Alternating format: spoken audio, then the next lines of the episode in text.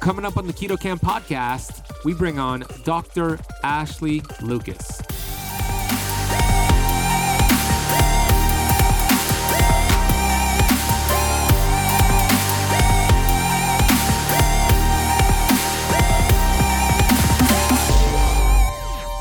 we need to make a metabolic shift. And in that, we'll probably see that it becomes more efficient because it's working the way that it's supposed to.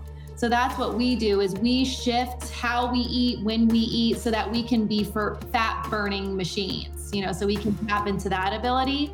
And when we do that, that's how we're able to put type 2 diabetes into remission. That's how we're able to reduce high blood pressure in a matter of days. So that's not from losing weight, that's from creating this metabolic shift.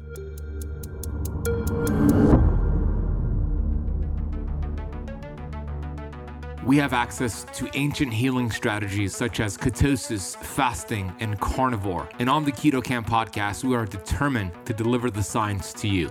We bring in the thought leaders in this space to have extraordinary conversations so you could apply it and change your life. Your body was built to thrive. Your body is capable of healing as long as you identify the interference and remove it. I believe you are a masterpiece because you are a piece of the master. My name is Ben Azadi. I'm the best selling author of Keto Flex, and I want to thank you for spending part of your day with me.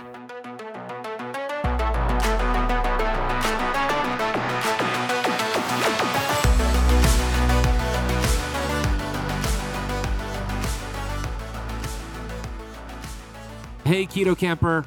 Thank you for pressing play today. I really believe today's conversation is going to change your life. We went deep into how the metabolism actually works, the difference between burning sugar and burning fat. You're going to hear from Dr. Ashley Lucas. She has a PhD in sports nutrition and chronic disease. She's also a registered dietitian. You'll hear about her story of being a classical ballet dancer, getting injured all the time, being undernourished, and what transpired. We're going to get into the whole calories in versus calories out BS movement. Stay tuned for that. We'll also get into the importance of exercising before you exercise and why so many people have the best intentions to get healthy, to lose weight, but they keep sabotaging themselves. That might be you. And this episode is going to change the way you live your life. It's going to change, it's going to help you break that pattern for the better. We also get into fat. And what I mean by fat is how do fat cells actually work? And how fat cells secrete specific hormones, which messes up with your leptin and ghrelin balance. How fat cells release aromatase, which creates higher estrogen, lower testosterone, not good for men or women. How fat cells secrete cortisol and interleukin 6, which is an inflammatory cytokine, leading to cravings, leading to problems, how that leads to high deaths with COVID. We also get into addiction and what exactly is happening with addiction, the benefits of visualizing the healthy person you want to be, the body weight you want to achieve. We talk about what to do if you're traveling and you know that you're not going to be able to stay on course, how to deal with that. Why we don't like the word cheat meal or cheat day. Instead, we love feast meal, feast day, and how we could take that one meal, enjoy it, and then get right back on course. So I really enjoyed this conversation. You're going to also hear about her PhD weight loss method, an acronym called HALT. She unpacks that. It was fantastic. You're going to love it. Sit back, enjoy it, whether you're driving to work, driving home from work, uh, walking your dog, washing dishes, maybe you're exercising, maybe you're just sitting in your office listening to the show today. Thank you. Super grateful. If you're new, welcome.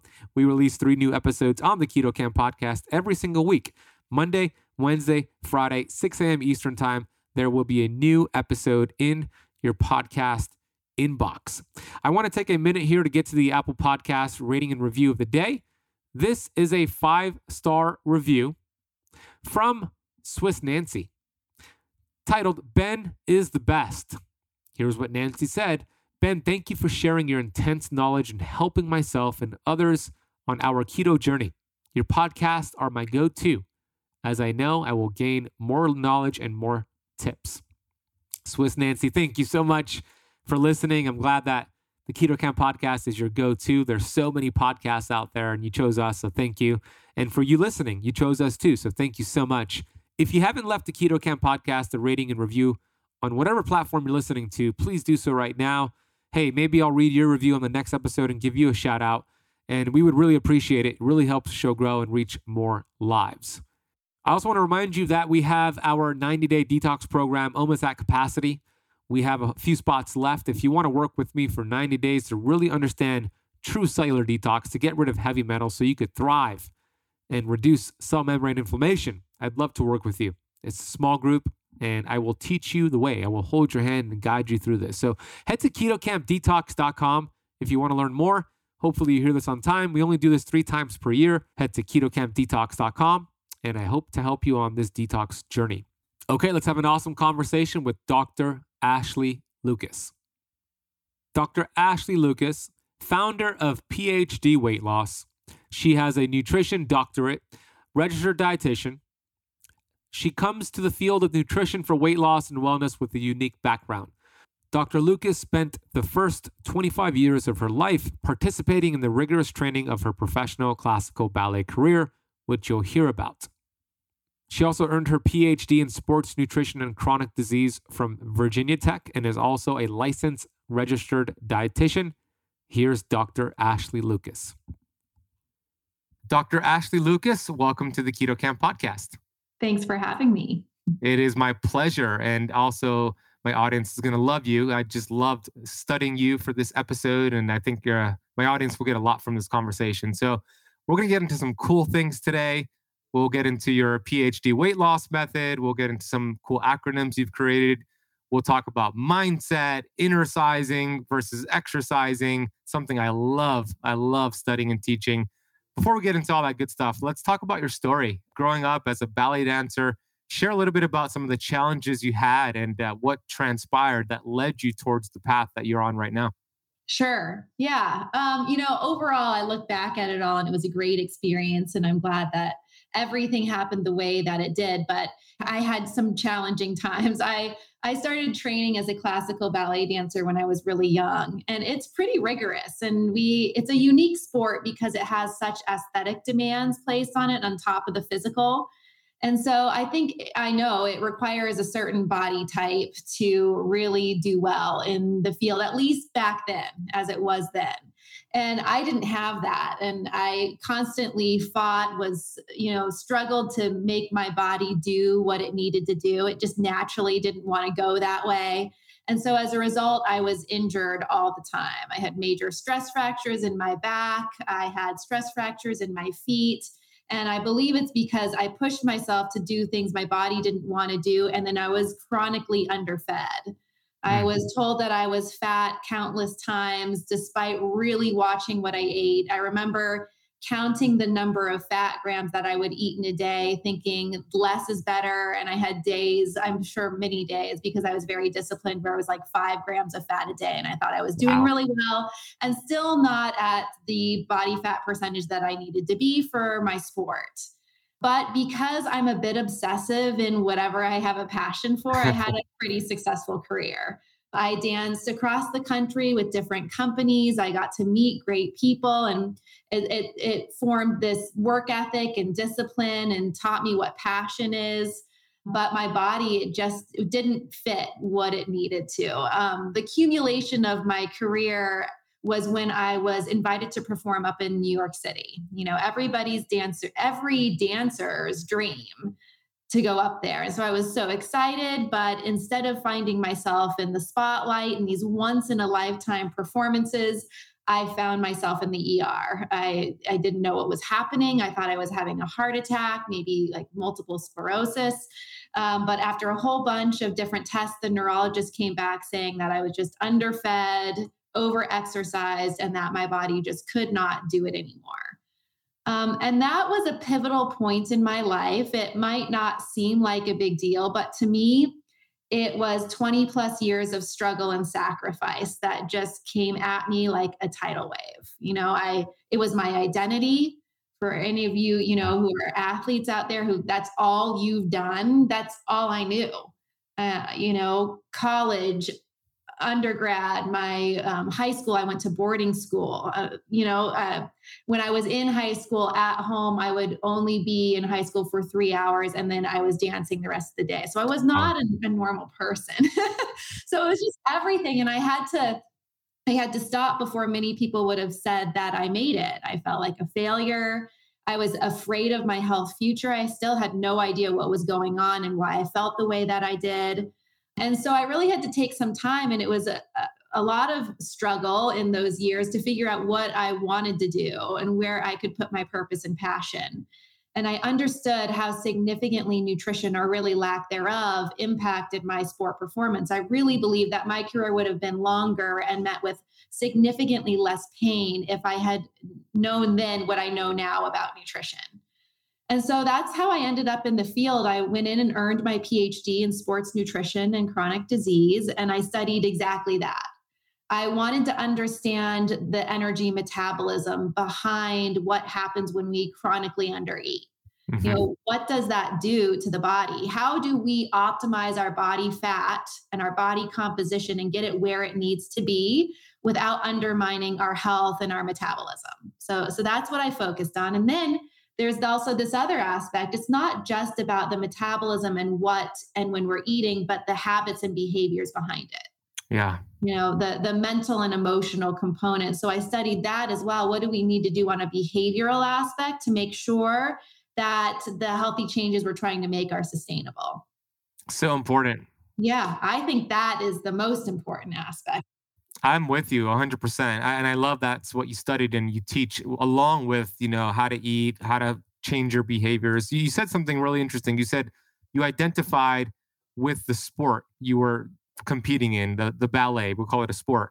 You identified with it. And it was a challenge for you to leave that identity behind and create a new identity. Now, the question I want to ask you here is when you work with patients now, do you feel like people are identifying with their disease, with their diabetes, with their cancer, and it's hard for them to give up all they've ever known for the last 10 to 20 years? Is there something that they're identifying with their disease before they can make that change?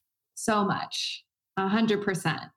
Yeah, we create these stories within our mind where we think it's actual truth when it's not, it's just a story it's our identity, what we believe it to be. But if we can change that and change the story, I really believe that dropping weight is a process of letting go, letting go of excess fat weight, but also all of the emotions and the stories that are tied to it.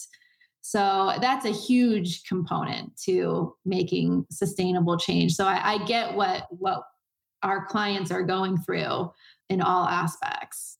Yeah, and I've been there myself as well. And, and you also said the metabolism. You were fascinated by the metabolism. You do a really good job at teaching how the metabolism works. I know a lot of people will go on on Dr. Google, for example, or YouTube mm-hmm. University, I call it, and they'll look for ways to speed up their metabolism or why do I have a slow metabolism? I, I think that's kind of a wrong way to look at it. I want to get your viewpoint. Is it should we focus more on a metabolism that is efficient versus inefficient versus speeding it up or, or slowing it down? I, um, I'd say our focus needs to be on creating a metabolism that reduces inflammation.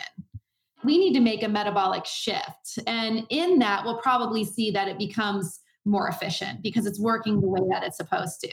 So that's what we do is we shift how we eat, when we eat so that we can be for fat burning machines, you know, so we can tap into that ability.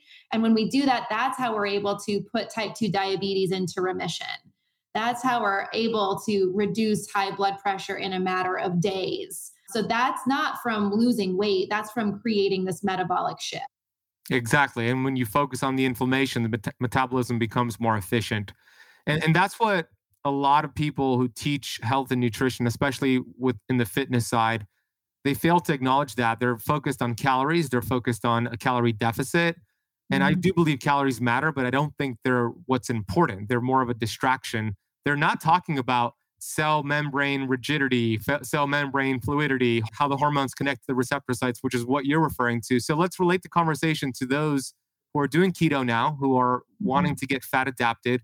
You have a great analogy. I saw you give a lecture from 2018, I believe it was. You had an analogy of somebody burning sugar, glucose, versus somebody burning fat. And they could be in ketosis or not, but let's say somebody burning fat and being in ketosis. What was that analogy? Do you remember it?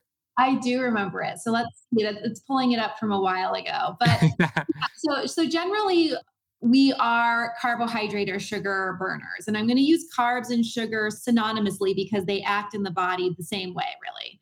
It doesn't matter if we're getting our carbs from steel cut oats or from gummy bears. I mean, the similarity in what we're burning is there.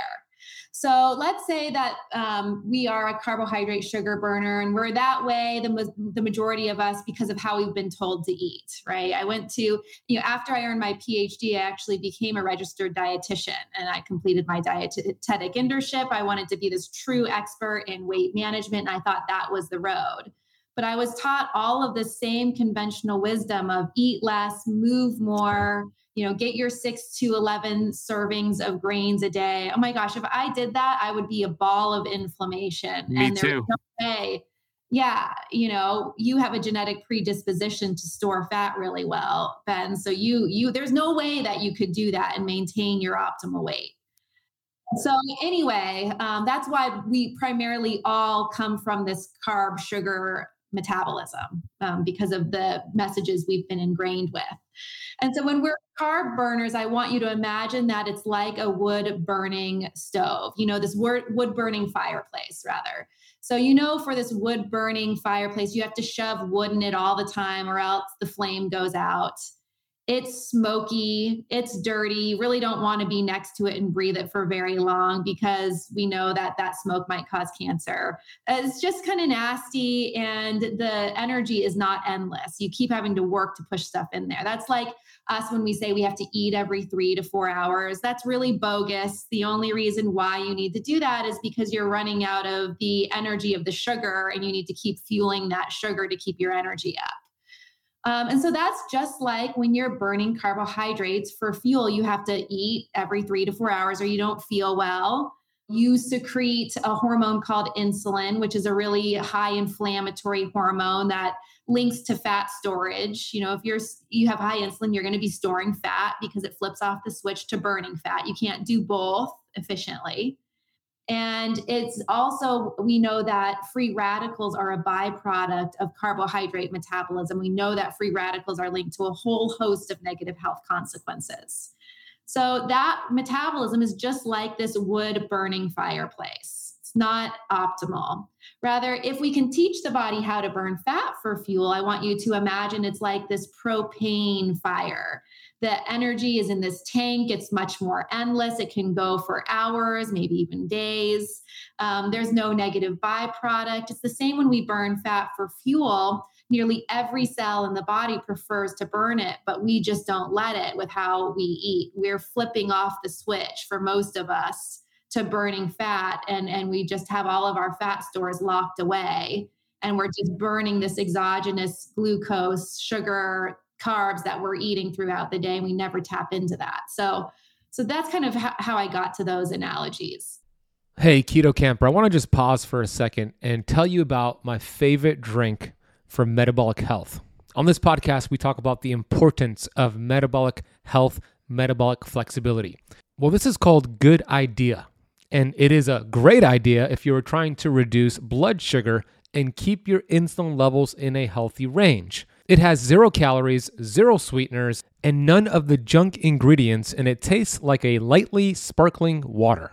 I call it a functional sparkling water because it has been clinically tested and shown to reduce blood sugar spikes after a meal. It contains a blend of amino acids and chromium picolinate. Together, they slow gastric emptying and increase insulin sensitivity, allowing a steady release of glucose in the bloodstream where it can be transferred into the cells for fuel.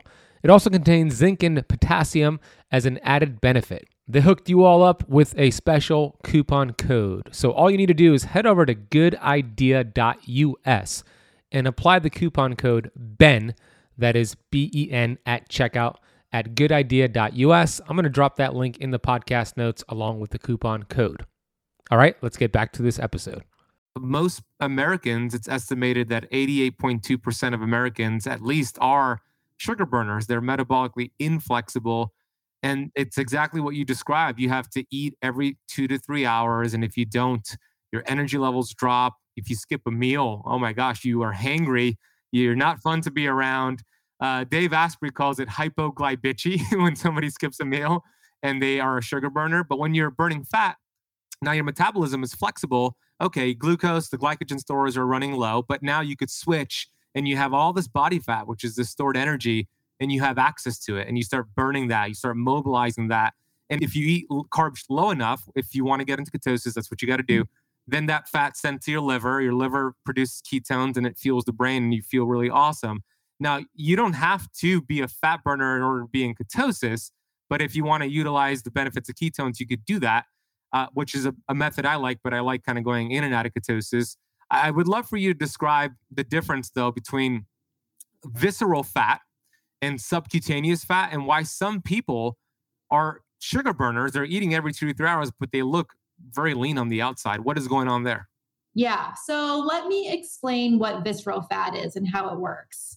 So, what happens in our lives is we have trigger these triggers and these triggers are different for each person so if i were to ask you your story you know I, I, would ask you at what weight you looked and felt your best if, if there was a weight before you started to put on the excess fat weight that you let go of for some people there's this clear point in their life where they can tell me yeah this is what happened. And oh my gosh, after this happened, I would eat the same way I did in the past, but now the weight just started to pack on. Yeah. For some people, they'll tell me, I have no idea where I'm supposed to be. I've, I've always struggled with it since I was a young kid. And that means they, they just have a predisposition to store fat really well. It's some genetic kind of situation and their body is different than the average individual. And if they eat like a quote unquote normal person or naturally lean person, they're going to find themselves significantly overweight and obese.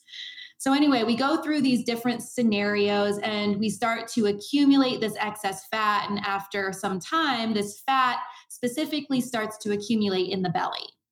So, this visceral fat isn't the stuff that is, like you said, subcutaneous. It's not the fat that you can pinch or melt or have sculpted or sucked. It's this fat that actually fills up the organs. So, it fills up, say, the liver, for example, but all of them to some respect, fills up the liver, it wraps around it, it squeezes it tight, and it acts like a straitjacket this fat gets in the liver. This is when you have fatty liver. This is what we're talking about. But even if you don't have fatty liver, if you carry fat in the belly, you're going to have this visceral fat in there. So it might not just be to a really, really high level, but it's not where you want it. So you get this this marbling. If it, let's say um, if I took a slice of your liver, you would it would look like a ribeye beefsteak right? Can you if you can you guys can imagine that. It goes through the muscle wraps around it. So after some time this fat this excess fat weight um, grows its own blood vessels. And it starts to secrete its own hormones. And you know that its one objective is to get fatter as fast as possible that's all it wants to do it has its own agenda and there is nothing stopping it i look at it like an entity in and of itself and it has demands, desires, urges, it will wake you up in the middle of the night and send you to the fridge to eat something. So I just think it's really important to understand that that the weight gain isn't necessarily your fault. It's not that you've you know um, have a flaw in willpower, personality, or, or a lack of willpower.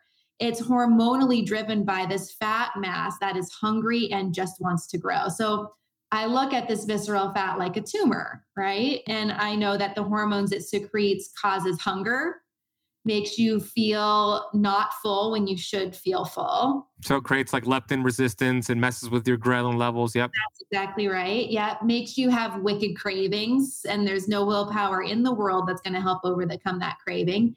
It's like that sensation after you've eaten a big meal and you're standing in the pantry asking yourself, what can I eat? But why the heck am I standing here? yeah, I've been there for years. Yeah, it just doesn't make sense. And I was there when I was dancing. I was just thinking about food all the time. Mm-hmm. But all I ate, like I said, was was carbs. I was just always hungry.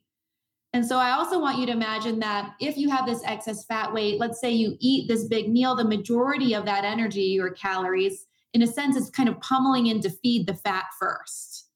So you're nutritionally starved in there, which is another reason why your brain's like, you haven't gotten the food, you need to eat more because the energy you do co- that is coming in, it's not really recognizing if, mm-hmm. if you kind of visualize that. Um, and it also makes you lazy, this fat mass, because the last thing it wants you to do is go expend a ton of energy. So I'll hear clients come in and say, "Gosh, you know, I I'm a lazy I'm lazy." But then I hear about their past where they were athletes or they were active and that you know they love being active. So they are not lazy. They're just hormonally not in a place where their body wants them to go out and expend and run or walk. You know? And so we've got this thing in there and all it wants to do is grow. In men it secretes a hormone called aromatase which takes your testosterone and converts it into estrogen. So I'll see men all the time who just have all this weight in the belly and the chest and the throat area, which is indicative of a high estrogen. And I know without seeing their health profile that they have high blood pressure and sleep apnea just mm-hmm. because of where and you know and high estrogen just because of where their fat is being accumulated and for for women what happens to women who have that same problem yeah same thing it secretes aromatase which increases the risk for breast cancer significantly yeah yeah. So it does, it messes with every aspect of our body. I think it's really interesting too. Um, you know, I've, I've shared this story and this concept of visceral fat for many years, but I think that it's coming to light a bit with everything that's happening with COVID. Um, so we know that you know 77% of people who die with COVID are obese. We know that you're more likely to have severe COVID if you're struggling with excess weight. And this is the big reason why it's the visceral fat. So, another hormone that visceral fat secretes is called interleukin 6. And interleukin 6 is this really inflammatory hormone. It's the main reason why you're at increased risk of heart disease and cancer when you're carrying around excess weight. It's this interleukin 6. We know, you know, with COVID that for some people we get this cytokine storm. And the cytokine storm is a increased secretion of interleukin 6 and then these cytokines talk to the visceral fat and tell them to secrete more interleukin 6. So it's this this huge cascade of inflammation, specifically of interleukin 6 that's causing all of these issues. So I just think that that is really interesting and shows the idea this concept that visceral fat is a, a mass, it's an organ, it's an active thing that we really don't want if we want to feel our best. So yeah. yeah.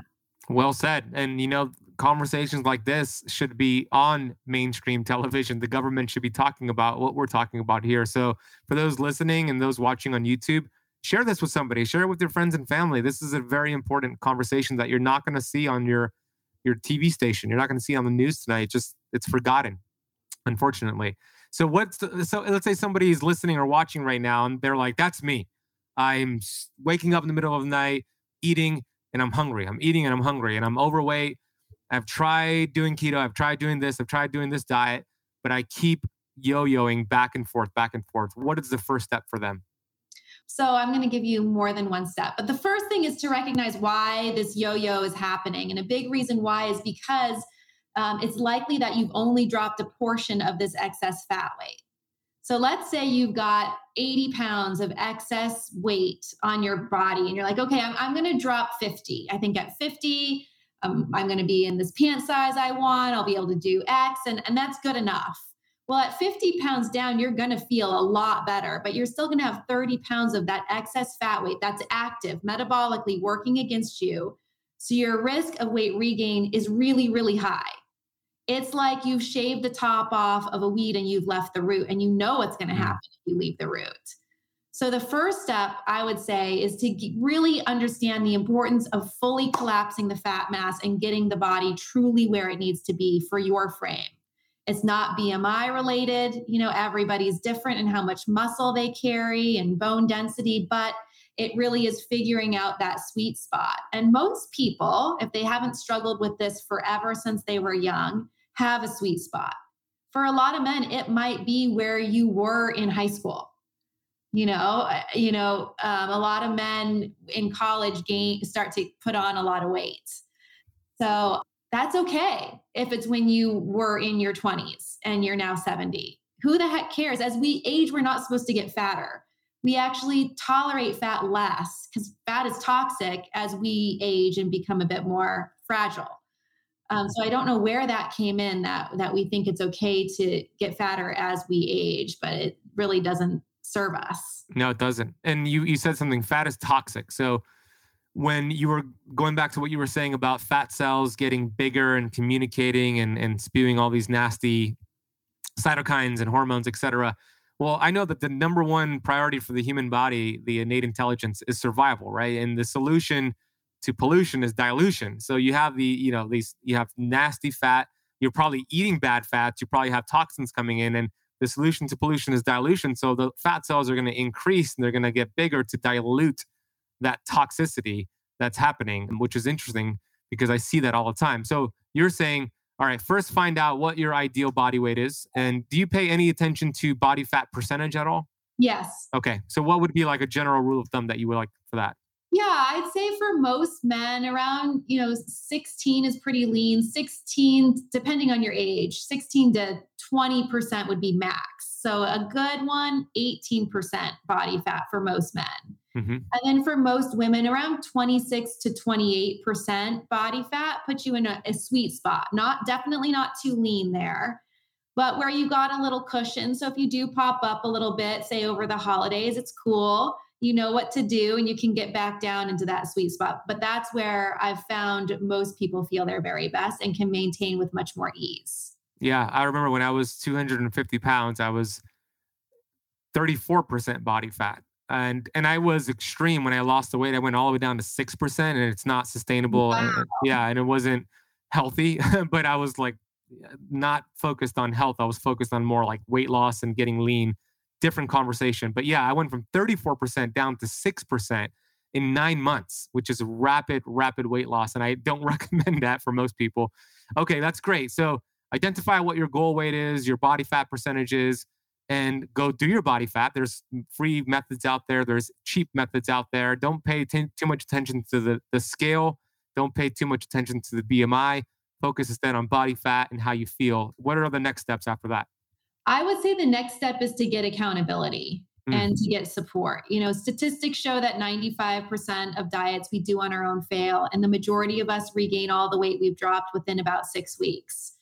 For some reason we've got all this shame and guilt wrapped around weight loss and society and and seeking help. Often i'll hear well i should be able to do this on my own. That's bogus. It's it, it's complicated. There's so many misconceptions out there as well as to what we should and shouldn't do and i look at finding someone for outside support like an athlete hiring a coach you know, you would think that an athlete, if they're recreationally active to Olympic level, if they didn't have a coach, you would think that they were a fool, right? Right. Yeah. And, and, there's no way that they're going to to be able to optimize and be the best at their sport. Well, this is no different. It takes an outside perspective to figure out what's going on. Say if you plateau or if you're hungry and you have a cravings, there's a reason behind that symptom and it's very hard to pinpoint that when it's yourself you know just mm-hmm. I, I, think any business owner ha- you know should have a coach if they really want to go the next level so you can get an outside perspective on what maybe what you could shift not that what you're doing wrong i had a client say it wasn't what i was doing wrong but it was it was what i wasn't doing right mm. And there's yeah. a difference there. Um, and so I really think a- accountability is the biggest thing someone to support you so you don't have to feel like you're doing it on your own. So you have a coach? You have a business coach? I do. Yeah. And does your coach have a coach? Yes. Yeah, there you go. I have a coach too. I have several. And you want your coach to also have a coach because to your point, everybody who's wants to be successful, whether it's with your health or business, needs to have a coach. I agree. And their coach should have a coach, which is a good sign as well.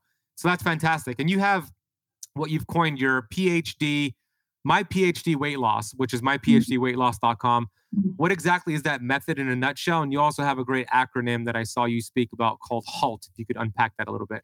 Sure. Yeah. So, okay. So, what we do at PhD, we are all of this in an intensive program. And so, we Step one is figure out where our clients need to be to fully collapse their fat mass. So we measure visceral fat and body fat percentage, listen to, to their story, and really figure out where that sweet spot is. Then we customize a meal plan to figure out exactly what you need to be eating, when, all of that stuff. So the science behind what and when you're eating how much. we do create a metabolic shift in the body. We're not necessarily keto. I think it's fine. I think some people really benefit from it, but other people don't have to be in ketosis to get the benefits. But we can play with our carb tolerance level and really figure out where is that level so that we can be this propane fireplace, this you know we can burn fat feel good so there there can be a spectrum of it and so that's what we finesse and play with regarding the meal plan and then we specifically like to provide 85% of our clients food and there's no cost associated with the food it's just a tool to allow everybody to make change in a baby step fashion so the foods that I we use, I hand pick and make sure the macros are right where they need to be so that we can break sugar addiction. There's no withdrawals. We do it in a really easy way when usually it's very challenging and painful. So um, most of break or all of breakfast, most of lunch, snacks through the day can come from us. But we always give you your own food options too, so you're never dependent on it. But it's just the first step. And then dinner usually is going to be that meal that's on your own. So you become an expert at one meal at a time. Through the process, we gradually release the foods that our clients have been using from us. So they're never dependent on it, but they can see motivation and success. You know, most of our men drop three to five pounds a week, most of our women two to three. So they're seeing movement. They feel in control, totally empowered of their food choices. We can break that sugar addiction if they have it. And then we move on and practice lunch and breakfast and snacks. So by the time we get the body where it needs to be, um, the, the individual is totally self sufficient. So every week, our clients have weekly one on one coaching, either in person or we have a really amazing nationwide at home program. So we can, we are serving people all over the country. Um, so weekly one on one coaching where we talk about nutrition, but from an unconventional viewpoint, right? No calories in and calories out talk, but really what's going on? What do you need? And then we alternate that with a lot of cognitive behavioral work mm-hmm. understanding that there is habits, behaviors, that mental and emotional component, changing your story, creating a new identity right now and living in alignment with it. You know, sabotaging thoughts and triggers and how do we overcome it? Because it's a huge component of it. I'd say 80% of weight loss comes from the mental and emotional aspect. So every week we're working on that and then um, we get you get to maintenance. So once we fully collapse that fat mass i was talking about release the foods that's when it's time for maintenance to begin. And maintenance never ends with us. It's it's free it's forever. Um, i think that's where the work is to be done you know? And, and so if you you pop up it's no problem. We can error correct early on and and get you back where you need to be with no problem. So so that's kind of how we work. I love it. It's great. It's a holistic approach. It's a multi-therapeutic approach, which is important because you're looking at not just the food you're putting in your mouth, but the thoughts that you're thinking. And I agree. Most of your results are going to come from your thoughts. Uh, Dr. Wayne Dyer said, when you change the way you, you look at things, the things you look at change. And 90% of the, those thoughts, or the subconscious mind, I should say, is kind of running 90% of the show and we have these paradigms, these behaviors that are running on autopilot. And I want I want to get to that, but before I do, there was a question that popped up as you were explaining your your protocol. And for those listening and watching, if you want to learn more about this protocol, it's myphdweightloss.com, which we'll drop a link down below. You have a physical clinic in Asheville, North Carolina, but like you said, you also have a nationwide program, so you don't mm-hmm. have to actually be there. You could do it virtually. The question I have for you is this: when we talk about weight gain, the process of the fat cells expanding and spewing these nasty uh, toxins and hormones and chemicals, etc. Insulin resistance, type 2 diabetes, we know that we have a big problem. Do you think sugar is leading to this problem more than vet like PUFAs, polyunsaturated fatty acids? Which one do you think is worse? The vegetable oils, I know they're both bad and it's kind of hard to get one without the other, but if you had to choose one, which one do you believe is worse? You know, that's a really tough question, Ben. I know. I have my answer, but I want to know yours. Yeah, you know, I mean, I see the impact of dropping sugar and letting it go and how we can transform in big ways by just doing doing that. But what comes first, like what has created the havoc and the issue with the cell not being able to function right? Probably the PUFAs and, and the vegetable fat oils and yeah. inflammatory fat. So perhaps that is what originally causes the damage and doesn't allow the body to tolerate other things. And then we grow the visceral fat and we get stuck in cravings and food addiction. So that's kind of where I'm going with that. That's a great answer. I agree. Uh, I think they're both bad. But if you think about eating, let's say you had some cake or you had some ice cream, you could go do some squats or exercise, kind of burn off that excess sugar. But if you had a whole plate with vegetable oils, uh, linoleic acid, that's going to stick around a lot longer than the sugar. You can't really burn that off. The, the research I looked at, the half life for linoleic acid in our fat cells is about two years. Two years, meaning if we just got rid of it today, all the linoleic acid, the damaged linoleic acid, in two years, half of it will still remain in our fat cells. So yeah. I agree with you. It's much more damaging to get into linoleic acid, but realistically, they usually come together packaged in a, in a box. So we want to mm-hmm. avoid or limit both. So great answer. I know it was a tough one. Yeah, that ratio is difficult. I had my omegas tested not that long ago, and I really don't eat much from a box. Not I really try to avoid vegetable oils, and my omega sixes were still too high. So it's I don't know where they're coming from, but somewhere. Did you test blood? Is that what you did? Yes. Yeah, blood is different than the than the actual like uh you have to do a biopsy to get a real a- accurate measurement of what's in your no, fat cells. Most people, issue. Yeah, and most people are not going to do a biopsy, but blood just shows what's circulating in the bloodstream. I, I interviewed Dr. Cate Shanahan. She explained that to me. Hmm. Um, so it's not necessarily what's in your fat. It's for some reason it was in your blood at that time. So let's get to the the thoughts and how thoughts become yeah. things because I love that. I love this uh, topic actually. I love talking about this more than I love speaking about like keto and fasting and health. You mentioned that we create stories. And I learned this through, uh, I'm not sure if you're familiar with landmark education. Do you know about that? I do. Yeah. So I did landmark, changed my life, did the whole curriculum. And this is where I really got that we all create stories. And if we are creating negative stories, this thinking, thinking, why not just change the story, change the pattern? So could you dive deep into these stories and how do we create better stories that are going to serve our health and our future? Yeah, you know, I read in a book that you only have to tell yourself um, something, a, a criticism 50 times before you created a neural pathway. you know, so we just get locked in, in, into these stories, into these emotions. If it is coming from our past and trauma and not that they don't feel real or have been real, but we get stuck in our past because we just keep reliving that story. Yeah. Um, we create that identity. Like, um, you know, I'll just hear certain comments. I'm never going to get under 180 pounds. Well, we know that that's not, I'll ask, you know, the client, is that a fact? that's not a fact. That's a story. And so, in order to be able to bust through that, if we just use that as an example, um, you have to be able to visualize that that ideal weight where you're headed. Again it you know everything that i've created comes from an athletic background. And so if you think about an athlete let's say an olympic level downhill skier you see them standing up at the top of the hill.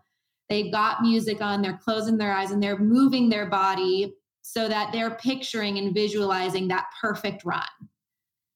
And then they enter into that and they and they execute well, that's the same thing that we have to do when our, we're making any kind of significant change, and weight loss is a significant change. And so oftentimes I'll just sit with a client and they cannot visualize or imagine or feel what 160 feels like. Their body's never going to get there. And so we'll just start in five pound increments, for example. And I'll ask them if, with all their senses, if they can feel what 155 feels like. Mm. What does it look like? What does it smell like? What are they wearing? Make it real. And I swear the next week they won't have, you know, um, known that they changed anything and they'll be at 155 in a week. And then we'll do the next one and we'll move down. And so it's just changing that story that yes, I can be at 145. I'm not going to be fat forever. That's not who I am. It's not my story. There's also so much fear wrapped around losing weight. And I don't know if this was your experience or not, but there's fear of failure there's fear of if it goes too fast. There's fear of success because what the heck are you going to do in this brand new body? you got to be really courageous to be open to getting there. And I think for a lot of people who drop weight and regain, they haven't done that emo- emotional work. The body can go down physically in weight, but if it's not accompanied by the mental and emotional work, that weight loss will not stay. Yeah. And they can go at different speeds. I've seen them go at different speeds where people will drop weight faster and then the emotional side has to work up to it. But yeah, it, has got to happen. You know, I, I sat with a fellow last week and he's done amazing, has dropped 140 pounds. Wow. Yeah. And he's got about 40 more to go. And he goes, You know, I'm just so bummed. You know, I'm just disappointed in myself because before Thanksgiving, or, you know, it was like six weeks ago, before six, over the last six weeks, I've not dropped any weight. Like I'm just stuck. I think it's done. I'm never gonna, you know, it's just now it's at a Peter and I'm it's just terrible. So I looked at the math and he had dropped in six weeks about like 24 pounds. I was like, last week was one, but every week's not going to be a huge week. And so this is totally a story you're telling yourself. Mm-hmm. Yeah. You know, and and what is the fear in in getting below? There's something there that you've got to overcome mm-hmm. to let the body go and let your mind accept the fact that your body is working hard for you and it's doing amazing things. And so you need to have compassion toward yourself and just be able to see the reality there that you you're doing amazing. Yeah, I, lo- I love that. Love that you do that work with your clients. It's very similar to like a money mindset. Somebody winning the lottery, right? So many people win the lottery and they're broke, in fact, bankrupt several years later. There's a high percentage because they never fix their money mindset. They, in your example, they're not fixing their health mindset. They're they're not fixing what's inside, so they'll lose the weight and then gain it back. Or and or there is uh, in their subconscious mind, they have created something that if they get to that goal weight, something in their life will no longer occur. Meaning, for me, I remember my mom loves to spoil me. So she loves Fat Ben, right? She wants to cook for me. She wants me to eat all, her food. And I was subconscious, subconsciously sabotaging myself because I knew that if I lost the weight, I would stop eating all that food, which would disappoint my mom. But I didn't realize this was happening until I kept going back and forth, back and forth. So is that a perfect example of kind of what we do in our subconscious mind? Yes, exactly. So we can't figure that out by our own. That's why it's important to have a coach and, and guide you through it. Sometimes at night, right before bed, my mind is just racing. I have problems that I need to solve, ideas I want to put into action, content I want to create. And I know you can relate. The mind just keeps racing, but I wanted to calm down for some sleep, quality sleep. One of the things that I did to really overcome the mind racing at night is two things. Number one, something called a mental dump. It's not as gross as it sounds. I would just write down on a piece of paper what's on my mind. So if it's a problem, I'll write it down. If it's an idea, I'll write it down. I'll take it from the mind, from the brain to a piece of paper. And then I combine that with the second solution, which is taking a high quality magnesium supplement. And they're not all the same. For me, it's magnesium breakthrough. And since I have implemented Mag Breakthrough, now I have no problem falling asleep. These two solutions work really, really well. Unlike other magnesium supplements that might be giving you maybe one to two forms of magnesium, Mag Breakthrough contains all seven forms of magnesium designed to help calm your mind help you fall asleep, stay asleep, and wake up refreshed. Over 75% of the population is magnesium deficient. And what most people don't know is that even when they're taking a magnesium supplement, they could still be deficient because they're not getting all seven forms. This is where Mag Breakthrough is the ultimate way to give your body all seven forms in one supplement. For an exclusive offer to all Keto Kamp Academy listeners, head over to magbreakthrough.com slash ketokamp and use the coupon code KetoKamp10 at checkout. You'll save 10% off this all natural full spectrum magnesium supplement. We'll drop the link down below in the podcast notes. That is magbreakthrough.com slash ketokamp and the coupon code is KetoKamp10. So here's how I teach keto. I teach using ketosis to downregulate inflammation, experience the amazing benefits of burning fat, getting keto adapted. And then at some point, we flex in and out. We go in and out of ketosis, which I believe is much, much better than long term ketosis. I'm not a big fan of long term ketosis. So I recommend what are called keto flex days, which is the title of my book, Keto Flex. And these are higher carb days. But I always emphasize that we we are feasting on this day. We're not cheating. So can you talk about, and I know this is something that you care about as well, the negative connotation behind that word a cheat day or cheat meal? Yeah. I, I do. I hate that term. It's just such a negative connotation. It, it makes you, first of all, full of shame and guilt that you ate that food when you're not going to be eating it that often and you should just enjoy it and feel good about it and be able to move on. This is a lifestyle.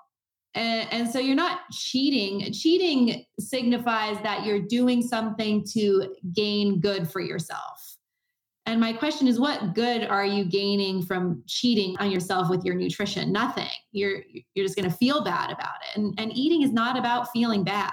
Mm-hmm. It's about fueling your body and feeling empowered and confident in your choices.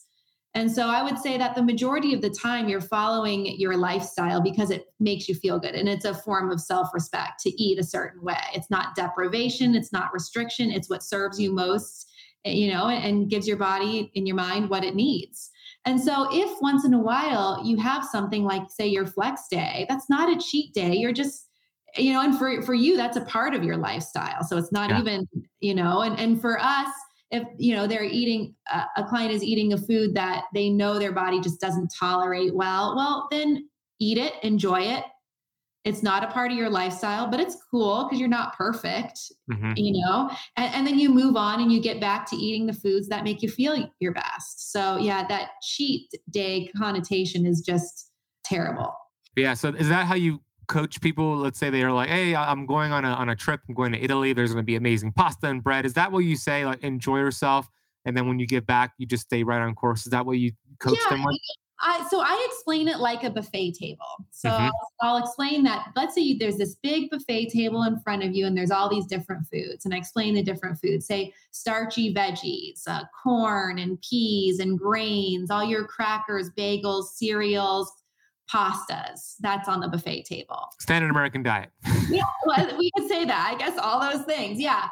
Um, flavor sweetened yogurt, um, desserts, uh, fruits are on the buffet table. So uh, wine, alcohol is on there too. So the buffet table is just something that you don't frequent the d- dessert buffet table. You don't go there with every meal, right? If you went and you ate a dessert with every meal, well, you know what would happen and your addictions would come back. So what we need to figure it out figure out for each person is how frequently can you take a trip to the buffet table and feel your best?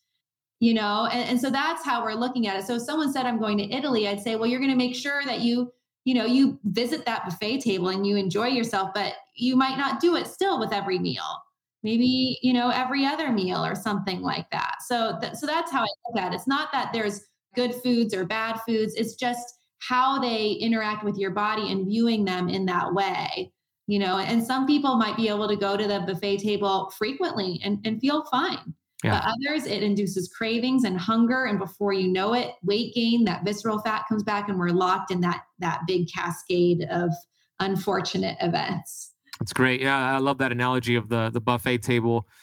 Something that is also not misinterpreted but often forgotten is there's also a health benefit to let's say it is like Thanksgiving dinner or or whatever holiday you're celebrating and you're with friends or with family and even though that meal it's not really aligned with your new lifestyle, but you're enjoying the heck out of it. You're laughing with your family. There's no restrictions. You're just, this is great, a great night of dinner. There are health benefits to enjoying yourself. You know, we don't want to live a long life and lose the quality of life, but what about the benefits that we're having with our social environment? That's very important for humans, isn't it? Huge. Yeah. Relationships and community togetherness is key and we know that it increases feel good neurotransmitters and dopamine and serotonin we know cortisol if we have high levels of that stress hormone we're going to you know store everything it doesn't really matter what it is so yeah i, I find that weight loss stalls when we beat ourselves up so we've just got to let it go and know just that we're doing our very best, but then also not make excuses or procrastination. So it is kind of finding that balance there, but enjoying food with family and friends and and having celebrations is really important. And this is a great mindset because then you take that one meal and then you forget about it and you're right back on track versus, oh my gosh, I messed up last night. And then one Mm-hmm. meal turns into two days, two days turn into two months, and two months turn into two years. It's not good. I always say it's never about the setback, it's always about the get back. And mm. sometimes setbacks are really just setups for something great, something that you can learn from and expand. you know that's what we tell our clients who if you know they experience a, a bit of regain there's no shame or guilt in that at all it's right where they need to be in that moment and it just means that there needs to be more practice and awareness and more Yeah. growth and with that those regains or relapses reduce in severity and frequency and we just practice that's it yeah That's it. Well said. Here's the last thing I want to end with. And I think this is going to be valuable for the audience to kind of put the pieces together of this conversation. Your HALT uh, acronym. Could you just go over that? And for those listening, take notes here. And this is kind of going to give them a general overview of what to do as we leave this interview. Yeah, so it's just understanding those different aspects of what can be common triggers of overeating or binging or when we might get into trouble. So it's just important to understand when you experience the- these different aspects to be aware that they can be a trigger. And if you do experience that, you want to halt and you want to just take a pause and bring yourself back to the present moment. So, oftentimes, it, for example, if we're hungry, um, that can throw us off. And we know that this is going to be a big trigger for us. If we're angry, you know, if our emotions are just totally out of whack, we might find ourselves in the pantry eating something to calm us down. If we're lonely, that can be a big reason why we might trend to overeat or binge. And if we're tired, that is a big kind of trigger point for a lot of us where we only have so much energy to make decisions through the day. So oftentimes we'll find clients at the evening meal, it's it's their hardest meal because they're so tired. They're like, what the heck, just give me some kind of feel good food. So if you experience any of these, that's what HALT stands for, then you just want to take a step back, take a few minutes, bring yourself back to the present, look at your surroundings, you know, um, as simple as, okay, the color of the chair I'm sitting on is white, you know, the, the carpet is brown. The desk is brown, you know, just really simple. Bring yourself back down, take a break, and then really think about bring yourself back to that mindfulness of, am I really hungry? would a jar of peanut butter really help this situation and make me not angry anymore? If I eat this bag of Oreos, uh, you know, am I not going to be lonely anymore? What do I need? And if you sit there and you're mindful and you're aware and you just take a moment, you'll you'll likely make a different decision. It's great. Yeah, I love that. So HALT stands for hungry, angry, lonely, tired. And rewind that as you unpack that really well. Where else can the keto campers go check you out? Your website is myphdweightloss.com. Where else can they go to find you? Yeah, we're on social media. Um, to follow me, it's Dr. Dr. underscore Ashley Lucas, or um, PhD is just at PhD Weight Loss.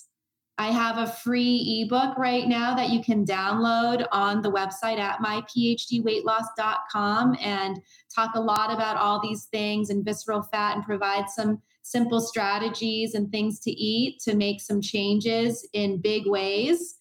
Yeah, and, then we have offices in in Asheville, North Carolina, Greenville, South Carolina, Charlotte, and then Durango, Colorado, in New Mexico. So we're all over, but we have a really great nationwide program as well where we serve people all over the country. And so we're having a lot of fun just making big impact just like you, Ben. It's awesome. We're going to put all that down below. Rachel put it together. So all the links down below. Go check out Dr. Ashley Lucas. Go check out what she's doing on her social media. I want to acknowledge you for your awesome work and what you're doing for the world. It's so needed. I, I love when I have conversations with somebody who's not just teaching the metabolism and the nutrition part, which is great, but you, you really get the mindset part, like the inner sizing before you exercise. And I love the multifactorial approach that you take. So you're doing really great things with your community. And thank you for coming on the show today. Oh, yeah, my pleasure. Thanks for having me.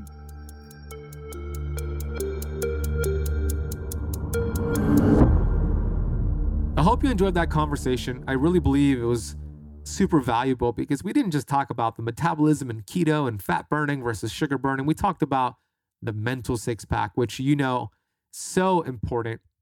Please share this episode with somebody you know who you believe could va- get value from the conversation like this and go check out the work Dr. Ashley Lucas is doing. We're going to put her website or social media down below. And uh, please leave this show a rating and review on Apple Podcast or whatever platform you're listening to. It really helps the show grow and reach more lives. If you're getting any value, please do so.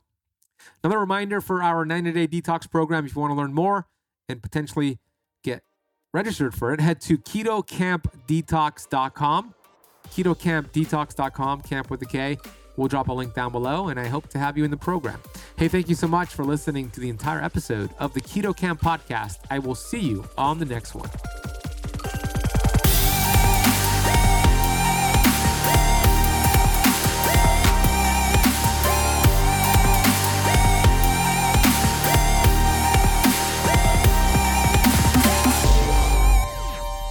This podcast is for information purposes only. Statements and views expressed on this podcast are not medical advice.